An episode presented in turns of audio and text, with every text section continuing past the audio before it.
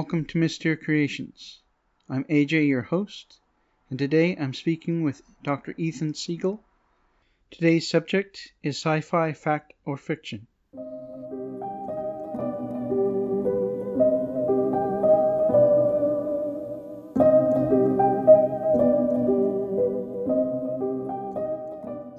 Welcome on the show. How, how are you doing? Oh, AJ, thanks for having me. I'm doing really well. Happy that it's the start of May. Uh, hoping at last to finally leave the winter weather behind us here in the Pacific Northwest, but but somehow I doubt it. Probably not. We're probably going to have a few cold days ahead, but uh, uh, and quite a bit more rain than I than we we expected this year. Yeah, well, you know, anything that makes it less likely that we'll have wildfires in the summer is uh, is a win in my book. So yeah. you know, I you might catch me complaining about how I wish it was spring and I wish it was summer already, but um, you know, if we can, uh, you know, keep thousands to millions of acres from burning, uh, if we can keep, uh, you know, keep us from having a water shortage, keep the plants and the trees and the vegetation healthy. Uh, I'm all for it. That's true. The more we uh, go into climate change, the more uh, things are going to be kind of up in the air. What what's going to go on? But uh, the the West seems to be uh, more moist this year, which is great. Yeah, and you know, look, anything we can do to sort of remind ourselves that there are other things to be concerned with in the universe besides the problems we create for ourselves here on Earth uh, is uh, is one of those great things to be able to remember about existence. That for all of it, uh, everything that happens on our planet is just one tiny, tiny corner of this uh, diverse and varied universe we inhabit. A small grain of sand in in a wider universe or maybe even smaller. oh yeah. um, well, we're going to get into some, some questions about uh, sci-fi shows and their accuracy, as well as the physics of some of the propulsion in in space, uh, particularly uh, faster than light uh, drives and whatnot as well as other questions of how to find things, how to do things in space. Yeah, I mean, this is one of the unfortunate things that has both pros and cons about the universe. Uh, space is big and things are really far apart.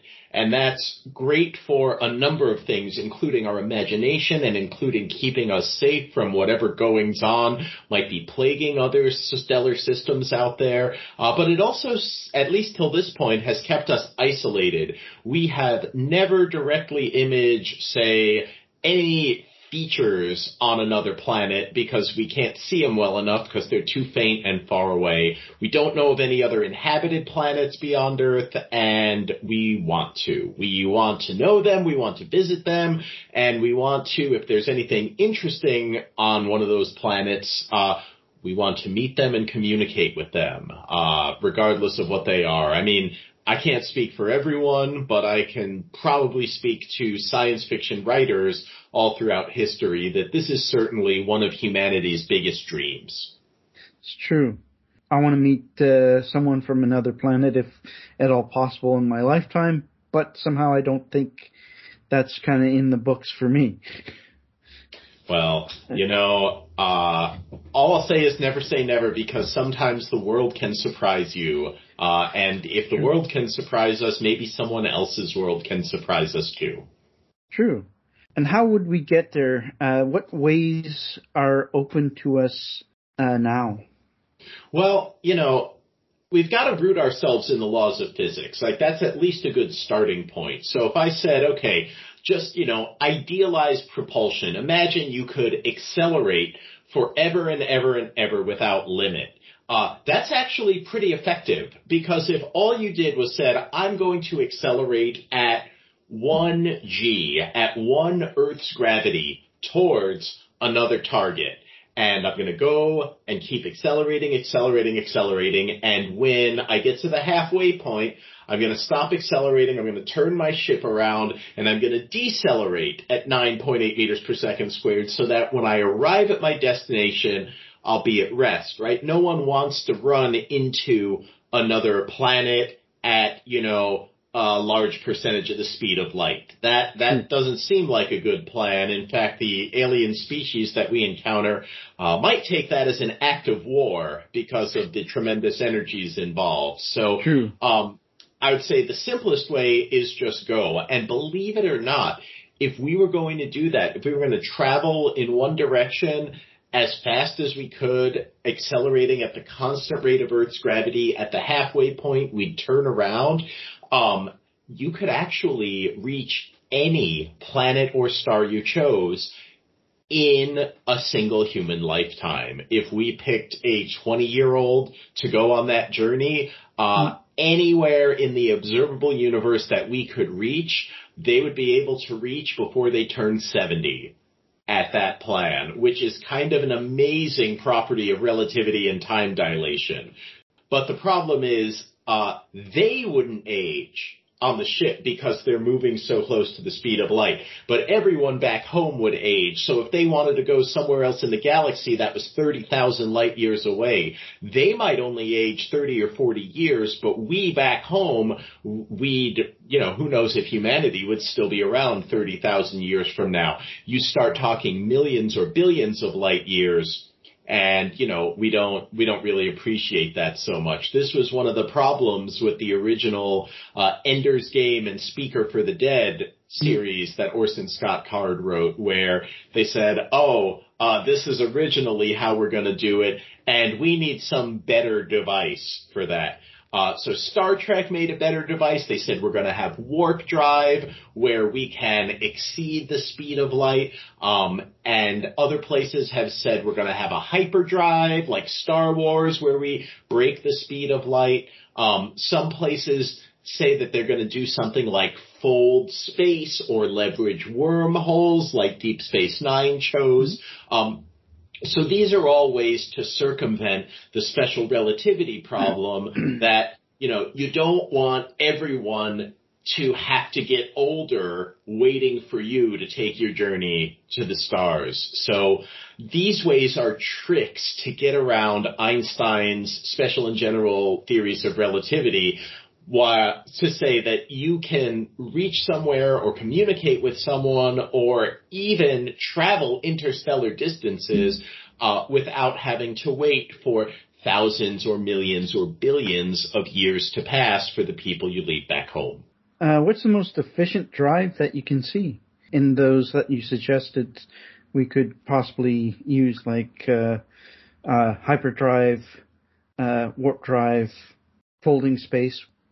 Well, when you talk about efficient, right, normally we mean something like energy efficient, like mm. which will get you there for the smallest expenditure of energy that you can fathom. And if that's what you mean by efficiency, yes. uh, unfortunately, it's none of those. It's the old, let's just use propulsion. Get some fuel. Maybe you want a mix of matter and antimatter as your fuel. That's the most energy efficient you can get because mm. For every gram of antimatter you bring on board, all you need is a gram of matter, which, hey, look, is very abundant here on mm-hmm. board a spacecraft that we built. Um, and then whatever you annihilate just becomes energy via E equals mc squared, and that's 100% efficiency. If you only okay. count the antimatter, it's 200% efficiency. And all of that energy can go, cause the matter's free, right? You, you have yeah. matter everywhere, like, so antimatter then is 200% efficient. So uh, that's great. That'll propel you really, really far, really fast. But you have that time dilation problem, right? If you yeah. go to somewhere 40 light years away and you're like, oh, I want to know what's on that planet's that orbit TRAPPIST 1. And so, you know, you go there and maybe getting there, the journey only takes you six months and maybe coming back, the journey only takes you six months. Even at 40 light years distance back on Earth, where you've aged one year on your journey, everyone back home has aged mm-hmm. 81 years on their journey. So that's no good, right? No. You age six months and 40 years for back home people, and then you come back. It's six months for you, but it's 40 years and six months back home for everyone. Not a great plan. So in terms of time efficiency, the best bet would be something like a wormhole because that can literally just take two different places in space that appear to be disconnected. But just like if you have a sheet of paper that you fold and connect two disconnected parts, and you imagine poking through from one spot to the other, if you can do that with something like space, then you can travel from one location to another that could be separated by hundreds, thousands, millions, or billions of light years instantaneously. So in terms of time efficiency, um, in terms of aging efficiency, a thing like a wormhole or folded space that allowed you to just pop out of one location and into a disconnected other one, that would be the most efficient one. Um, okay.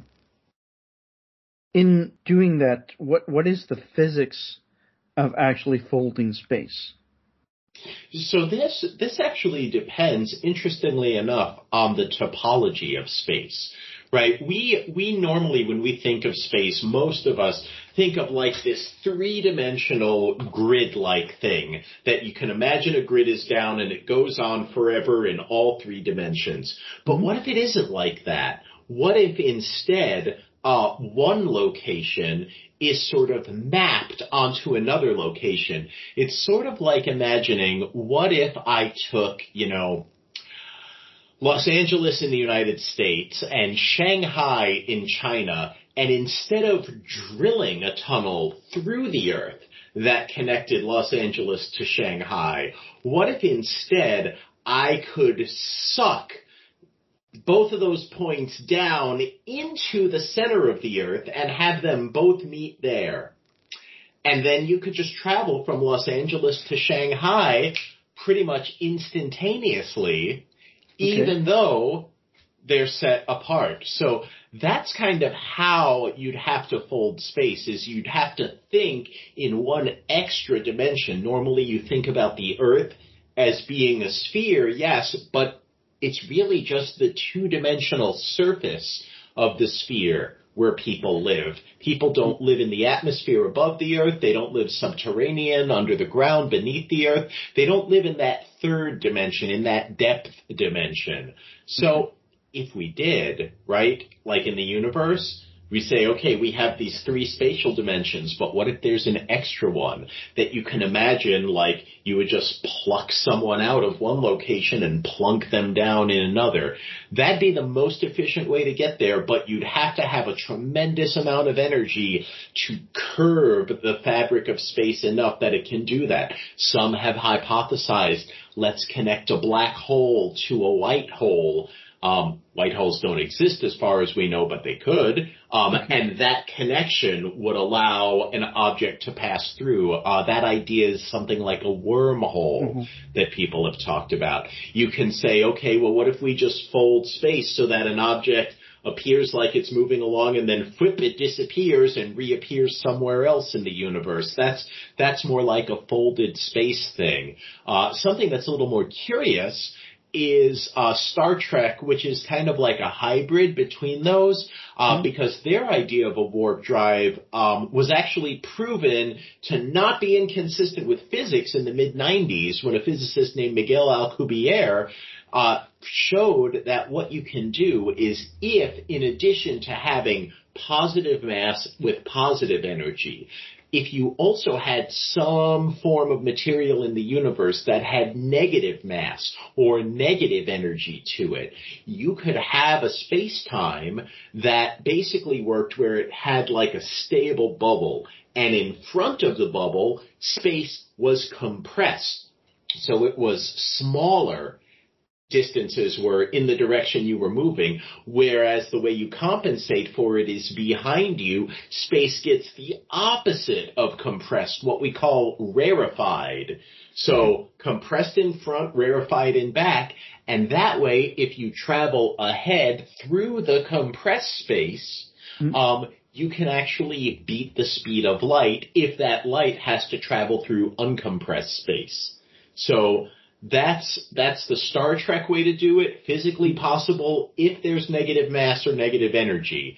Um, the wormholes may or may not be possible. You'd need some sort of white hole to exist, which we don't have in the mm. universe as far as we know. And folded space, we could do that. We would need at least one extra dimension of space over the three we know of, but it could be out there, and if it mm-hmm. can, then space could be folded and we could simply pop out of one location when we pop into another, um, and that could work. But all of them rely on something speculative unless you don't care about everyone you leave back home aging at their normal rate.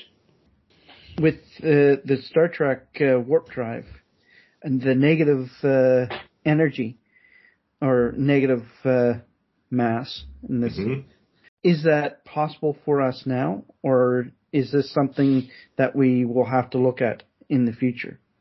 Well, it's not possible right now because of two things. One is we don't know of anything with negative mass or negative energy. Um, but two is that you can make something that effectively has negative mass, and this is more of a technical thing. So okay. you can say, okay, look, on average, the universe is not completely empty. On average, there's some amount of matter and energy present in the universe. So if you want something to behave like it effectively has a negative mass, all you need to do is create a region with below average energy density. If you said, oh, like let's say there's one proton per cubic meter of space on average. Well, if I can create a region of space with zero protons per cubic meter of space that's really big in one direction, then I can say, oh, well now this has below average density, so it's acting like it has negative energy relative to what that mean level is. Um, this is a hugely technical challenge, but it's not a physically impossible one. The other thing though that could immediately catapult this from fiction into reality is this.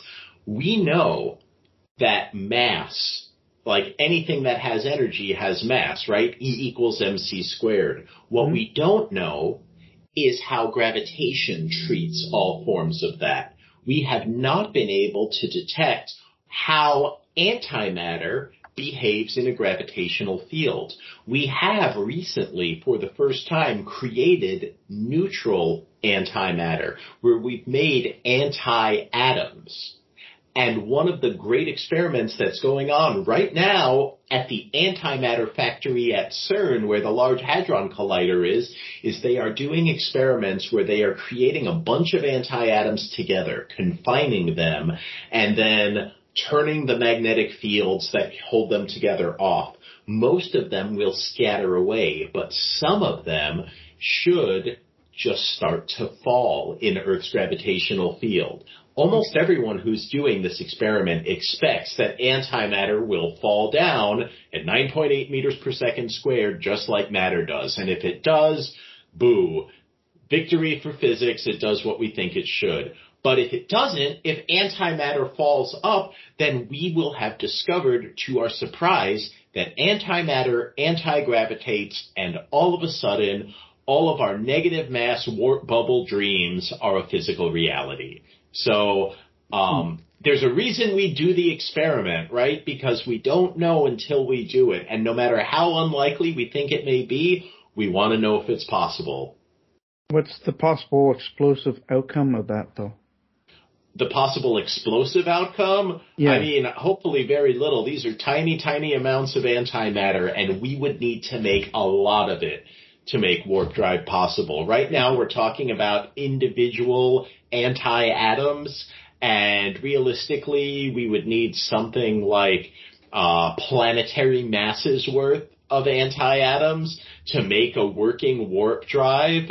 But, okay. you know, go big or go home, right? it's true. So, um, you know, so, so dream about it and then you work about making it more efficient. So mm-hmm. see if it's possible. That's the first step. You gotta, you gotta crawl before you can run and yep. we want to run and we're trying to learn how to just sit upright at this point.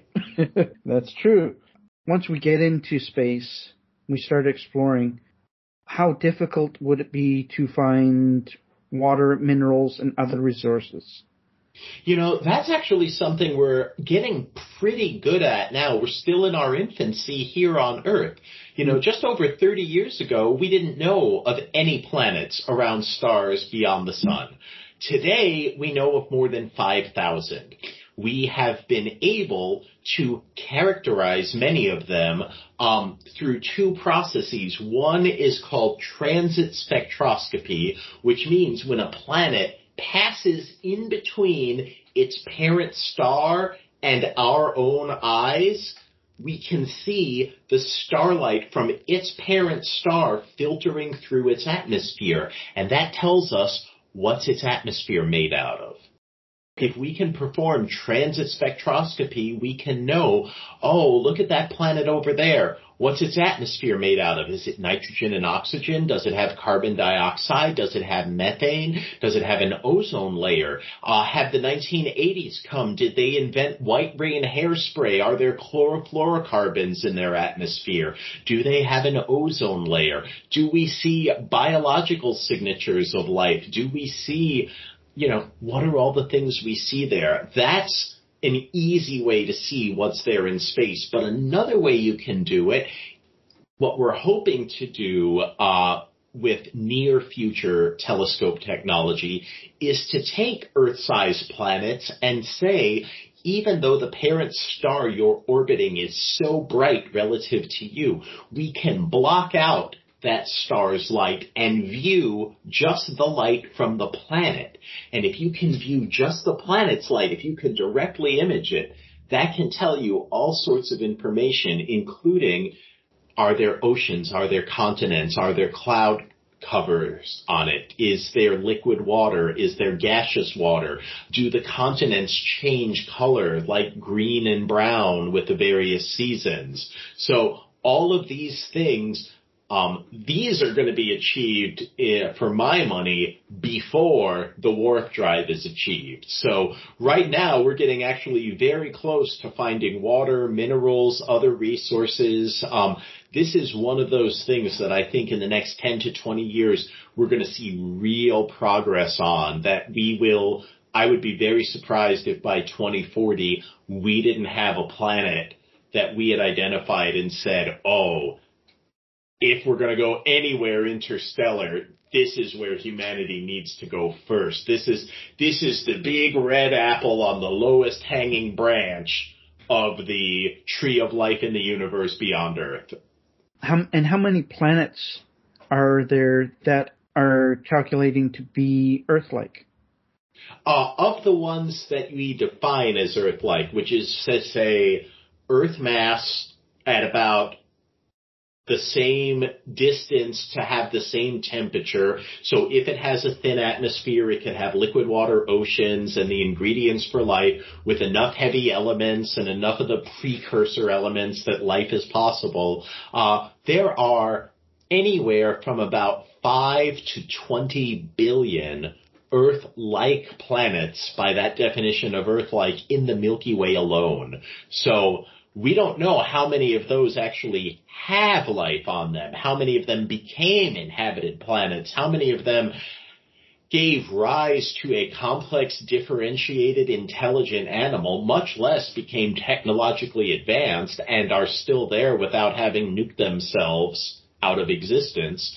Uh, but this is part of why we know there are billions of chances out there in the Milky Way alone. And the Milky Way is just one of multiple trillion galaxies in the observable universe. So there are a lot of chances and it's really up to us to, to learn, to teach ourselves by scientific investigation how many of those chances have actually led to legitimate discovery. How many of those chances turned out to be winning lottery tickets. The, the big puzzle we have is we know here on Earth we've won the cosmic lottery, but we don't know what the odds of winning this prize are, and we don't know what the other prizes out there could have been. We assume, but we're not even sure that we won the grand prize in the universe by getting to exist. But it's possible that somewhere else out there, some species on some planet is leaps and bounds more successful than even our wildest imaginations will allow us to run with. How close are we to generating artificial gravity in a space station or spacecraft?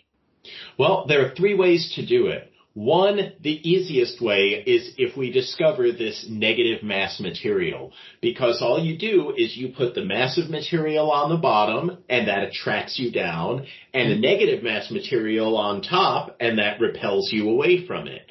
If you hold that, just like if you had a parallel plate capacitor with electric fields, you will generate artificial gravity that always pulls you down.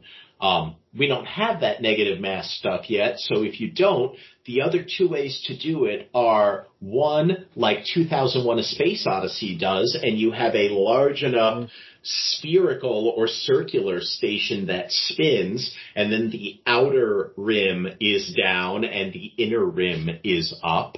Uh, you really need things to be big enough if you don't want to get dizzy from that. We really need something that's relatively big that rotates slowly. Otherwise, those uh, centripetal, centrifugal forces, uh, that will really mess uh, humans' physiology up. So realistically, if we wanted to do that, we'd be talking about a big thing, something that was maybe uh, a mile from end to end. But that's not so bad in science fiction terms. Uh, the other way to do it is to just do that very first thing I talked about, keep accelerating.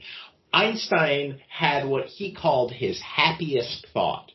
I mean, you don't think of Einstein as being a happy guy at his own thoughts, but he mm. was. His happiest thought was called the equivalence principle, where he was thinking about what's the difference if I'm in a closed room where I can't see out if this room were located at rest on the surface of Earth versus if this room were in a spaceship that was accelerating at a constant rate of 9.8 meters per second squared. Um, and these are equivalent to a person in the room. So I would say if you want to make artificial gravity, just keep constant acceleration at whatever gravity you want, and there you go. That's the way to do it. Now that requires constant fuel and constant energy and constant expenditure, so you better bring enough.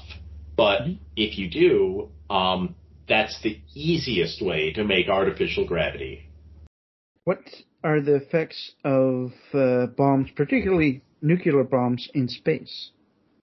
So a nuclear bomb uh, would actually be pretty effective in space because, unlike conventional bombs, uh, it doesn't require oxygen to trigger a combustion reaction.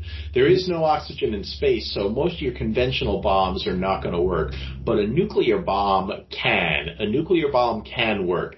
The big thing that we're not used to seeing is instead of making a mushroom cloud, which is what you the shape you make when you have an atmosphere with a gradient on a planet with gravity.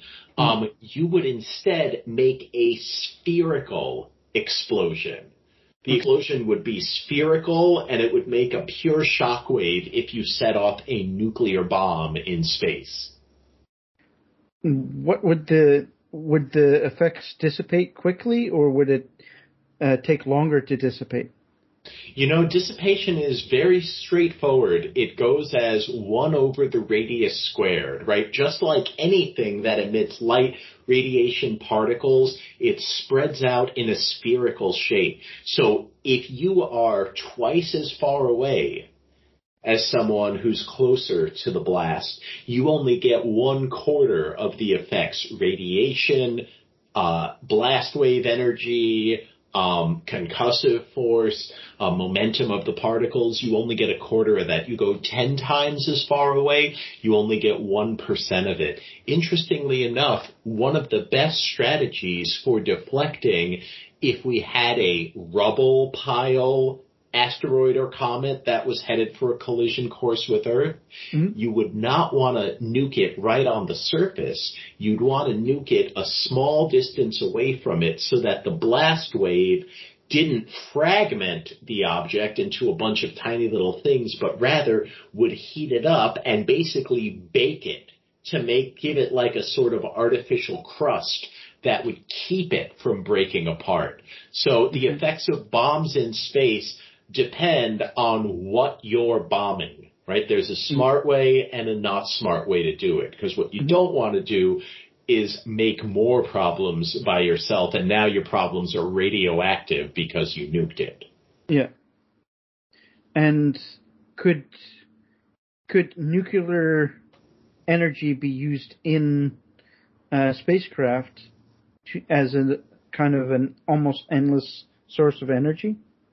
Uh, that is one of the ideas, right? When people talk about propulsion, we are still using chemical-based fuels for our rocketry propulsion, which is horrifically inefficient, right? If mm.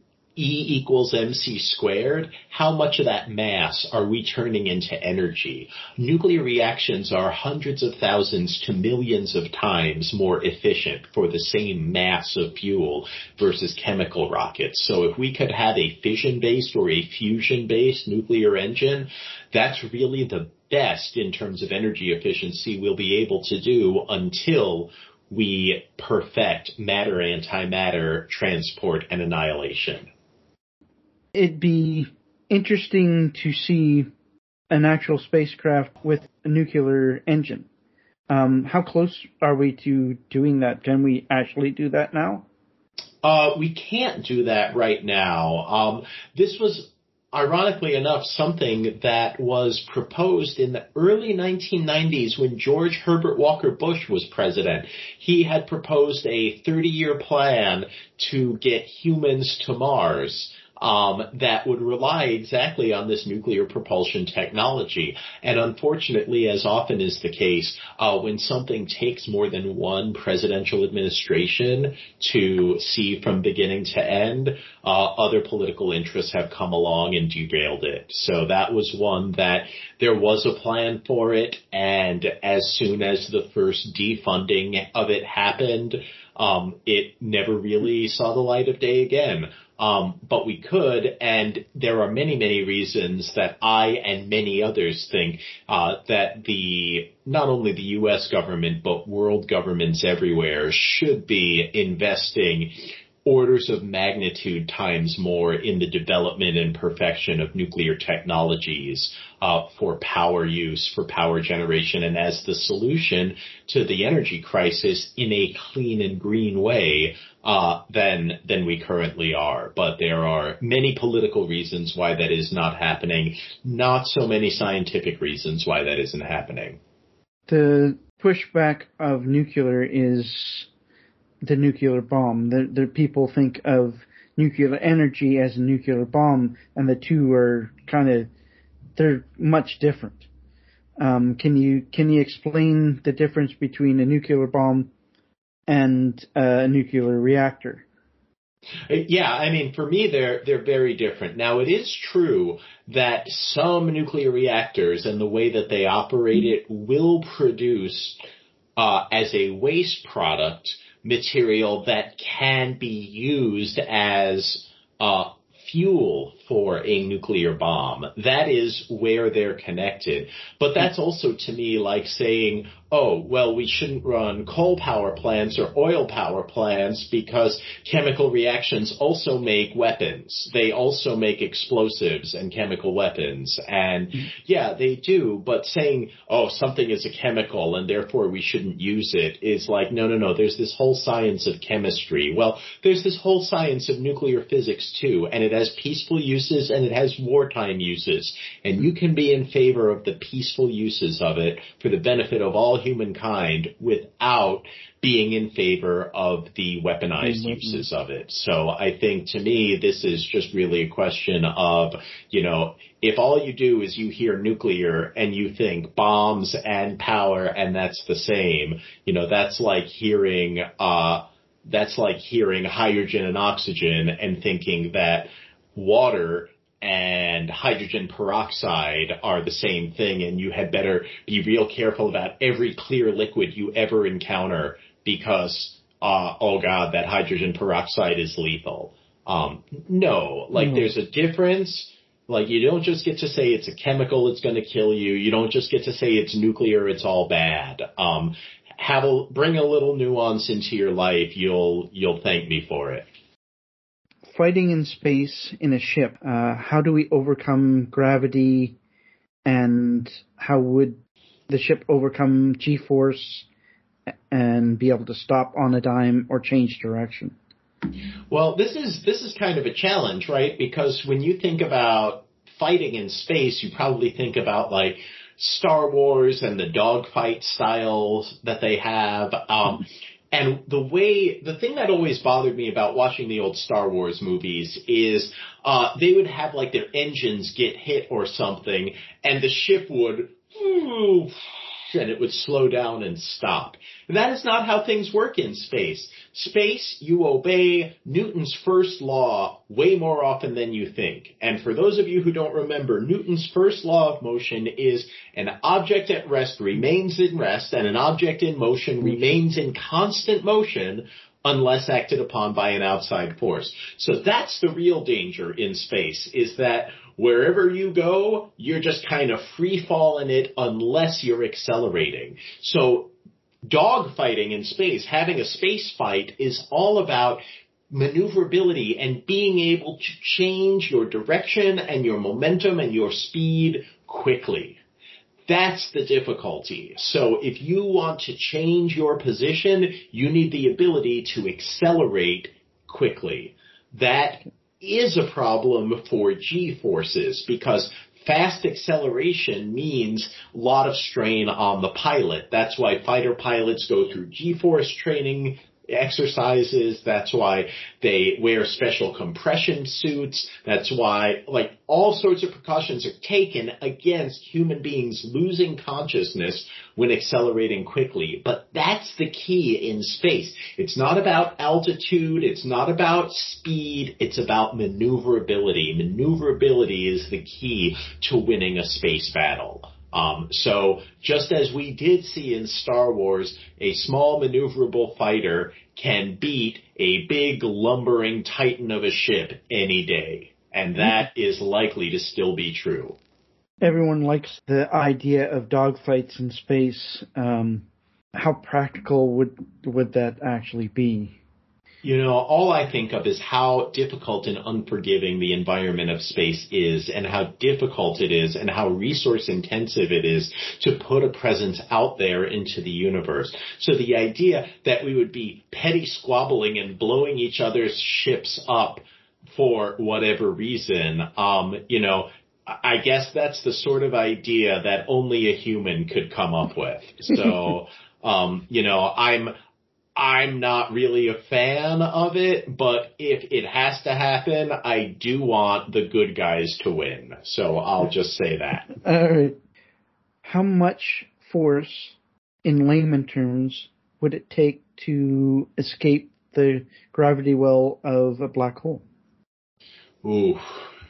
So, when it comes to a black hole, if you are outside of the event horizon, the closer and closer you get to the event horizon, the bigger and bigger a force you'll need. If you're right at the edge of a black hole's event horizon, it would take, you know, pretty much an infinite amount of force to get you out in the nick of time. Because as soon as you cross that event horizon, I got bad news for you. Every way you would go, takes you down to the central singularity.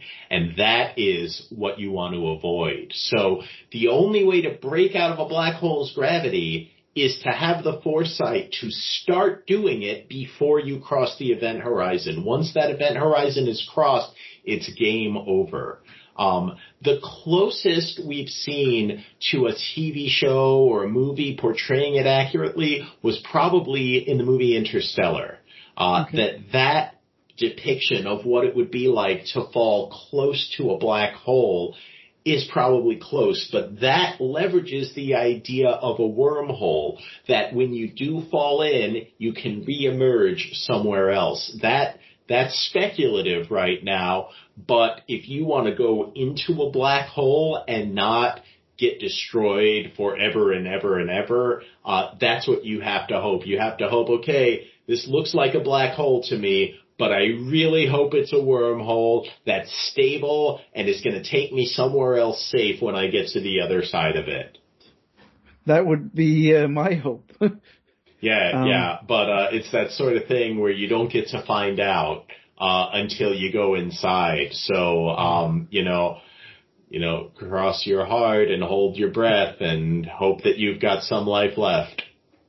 oh, that's that's where a probe is probably the best way to to, to do it. Send you know send that's a, a difficulty too, though, because once you cross the event horizon of the black hole, you'll never learn anything about that probe beyond that point.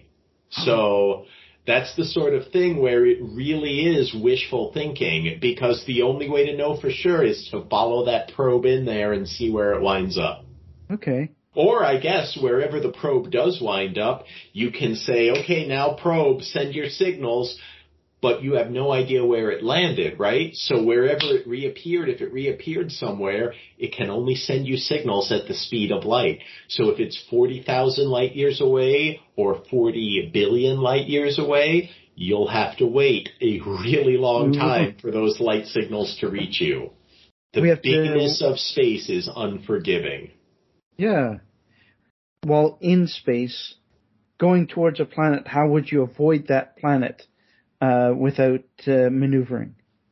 Oh, okay. So what you really need to do is right now you can look out at all of the different objects in space and if you look sensitively enough you can catalog what are their three-dimensional positions where are they you know in in all three dimensions Mm-hmm. But what you really need to know is once you figure out how far away they are, then you also need to figure out how fast are they moving and what direction in three dimensions are they moving in. Because when you plot your trajectory to your destination, you want to make sure that none of the things that are out there are going to get in your way as you travel to them right? Because you're not seeing objects where they are right now. You're seeing objects where they were when the light that they emitted back then is arriving at your eyes right now. So you are seeing things as they are in the past, and they're farther in the past the farther away you look. But when you go and you travel towards them, the objects that you're seeing as they were when they were at a time that was longer ago, not only will more time have elapsed from then until now, more time is going to elapse from now until your ship is at the same location where that object's going to be.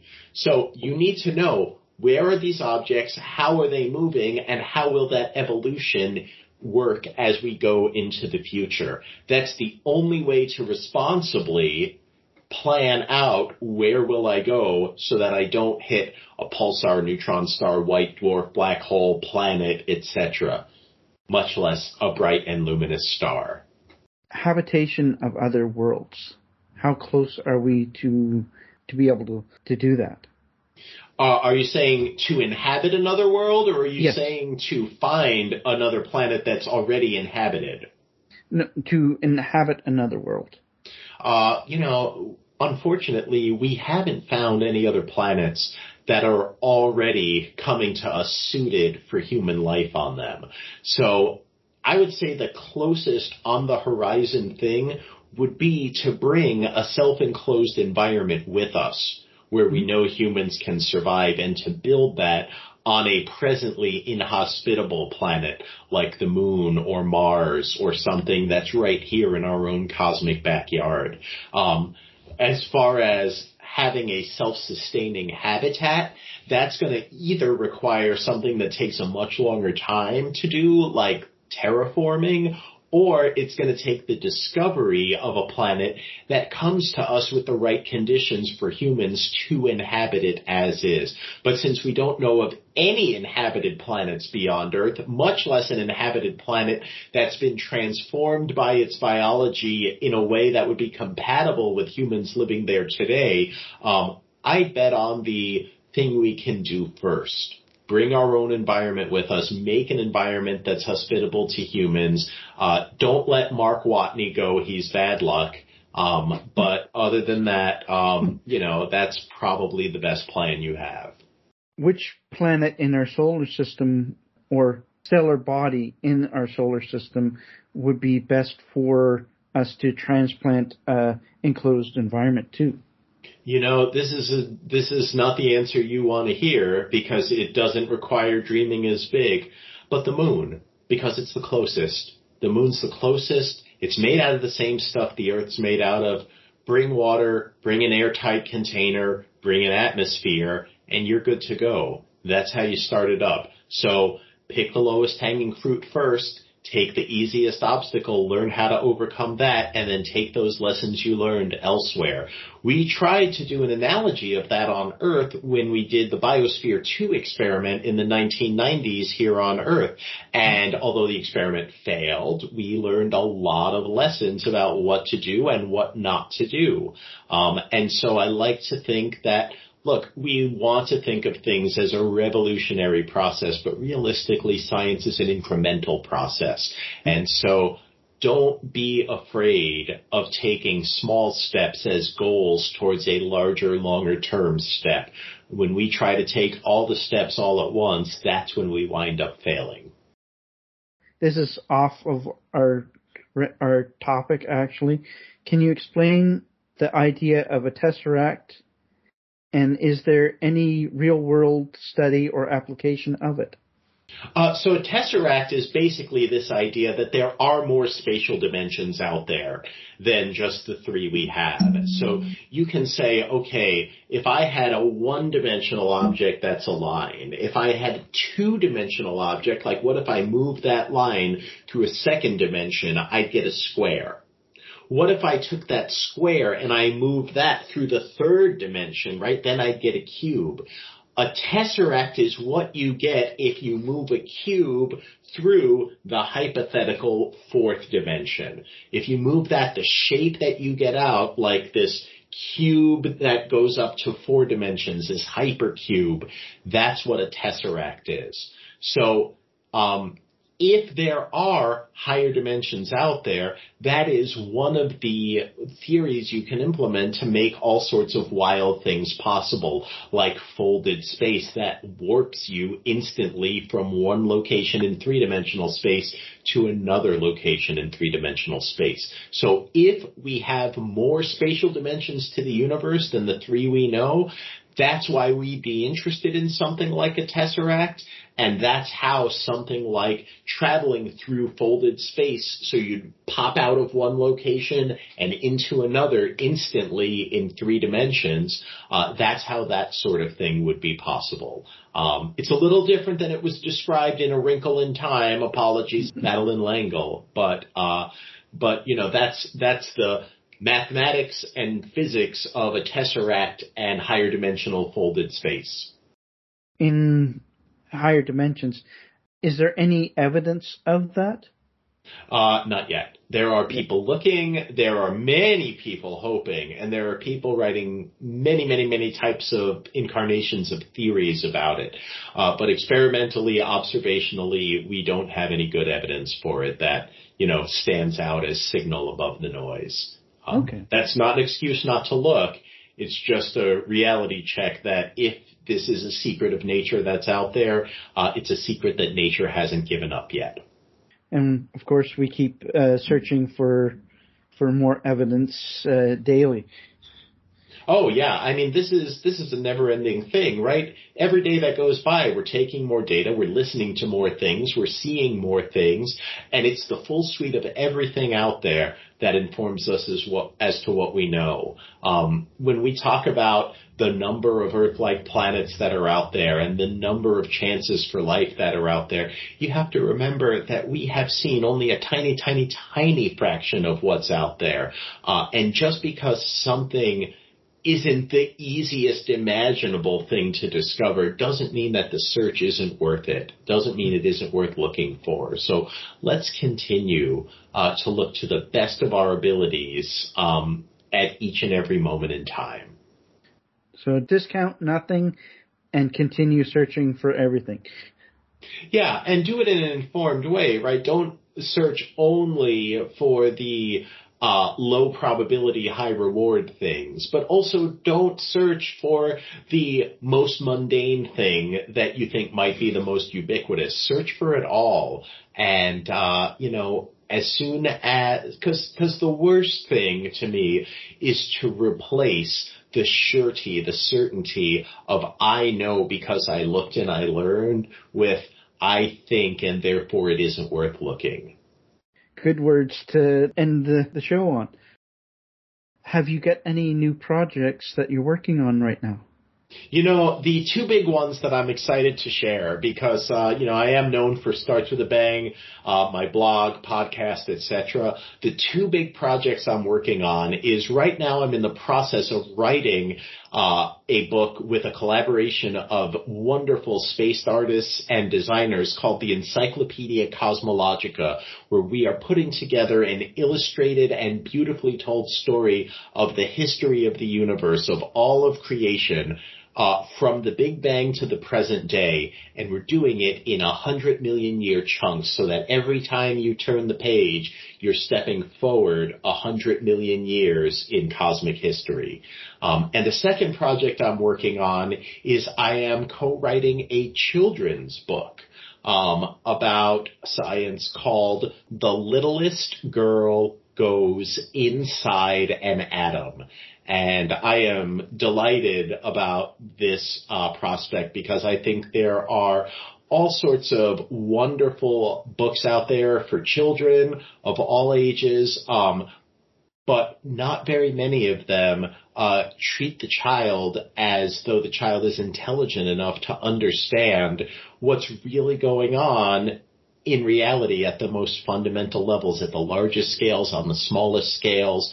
Uh, and I am a big fan of just putting that out there because if you speak to them on their level, kids can understand oftentimes even more things than adults because they don't, they aren't held back by all of the experiences that a human adult has had in their life. So uh, these two projects, the Encyclopedia Cosmologica and The Littlest Girl Goes Inside an Atom. Uh, I hope that uh, certainly by the end of 2023 next year uh, that these projects will be completed and out there and ready for you to buy. But I'm hopeful that they'll come out even sooner than that. Great. Well, thank you very much for coming on with us. And uh, hopefully we can uh, talk to you again about uh, some other things. Thank you very much, AJ. I'm sure we will. All right. Take care. All right. Bye bye.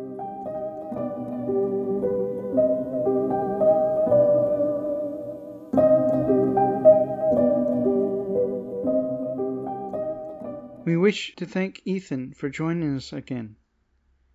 With Ethan's wealth of knowledge and understanding of physics and cosmology, this was a very intense collection of thoughts. Please check out his books, Encyclopedia Cosmologica and The Littlest Girl Goes Inside an Atom.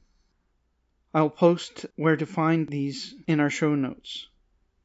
Please like, follow, and subscribe on whatever platforms you follow us on. Have a great day, and we'll see you soon.